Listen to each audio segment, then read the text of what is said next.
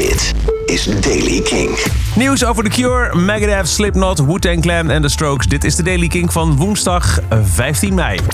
The Cure viert hun 40-jarig jubileum door een eigen festival te organiseren in de Verenigde Staten. Later dit jaar. Het Pasadena Daydream Festival is op zaterdag 31 augustus in de Rose Bowl in Pasadena, Californië. Eerder al hintte Robert Smith dat er een mogelijk vervolg zou komen op hun 40-jarig feestje in Hyde Park in Londen van vorig jaar. En nu is het dus officieel. Naast The Cure zelf staan er allemaal vergelijkbare prestigieuze indie en alternative acts persoonlijk door Robert Smith geselecteerd. Dat zijn de Pixies, Deftones, Mogwai, Throwing Muses, Chelsea Wolf, The Twilight Set, The Joy Formidable en Emma Ruth Rundle. Megadeth zit in de studio voor de opvolger van hun album Dystopia uit 2016. Ze lieten een foto van zichzelf zien in de opnamestudio met de tekst It Begins hashtag Megadeth 16. Want het 16e album dat ze nu gaan opnemen.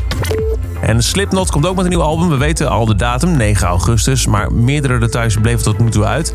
Nu hebben ze in een video online nieuwe maskers laten zien. Belangrijk kenmerk voor de band. We're Not Your Kind stond erbij. En op de officiële website staat nu een aftelklok. Of eigenlijk een optelklok. Die loopt van 001 tot 516.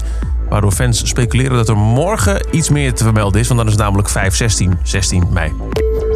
De Wu-Tang Clan komt ook met nieuwe muziek. Die komt vrijdag uit. De muziek komt uit de documentaire reeks over de hiphopgroep die momenteel in de Verenigde Staten wordt uitgezonden. Of Mike's and Men. En morgen staan ze samen met Public Enemy en De La Soul in de Gods of Rap Tour in de Ziggo Dome in Amsterdam.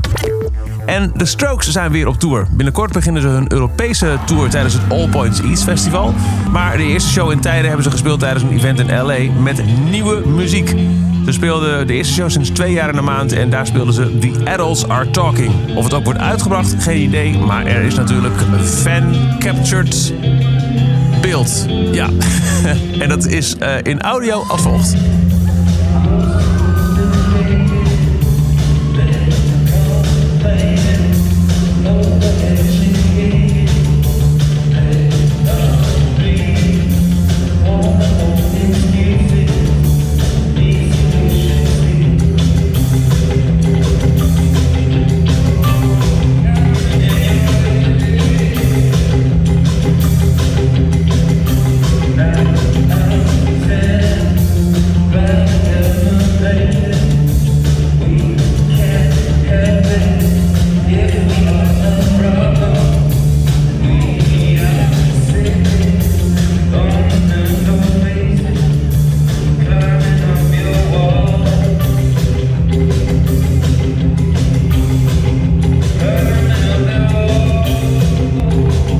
Muziek van The Strokes, Adults Are Talking.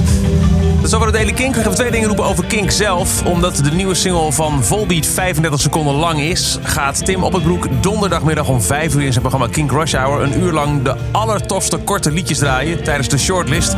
Suggesties daarvoor zijn welkom via studio.kink.nl.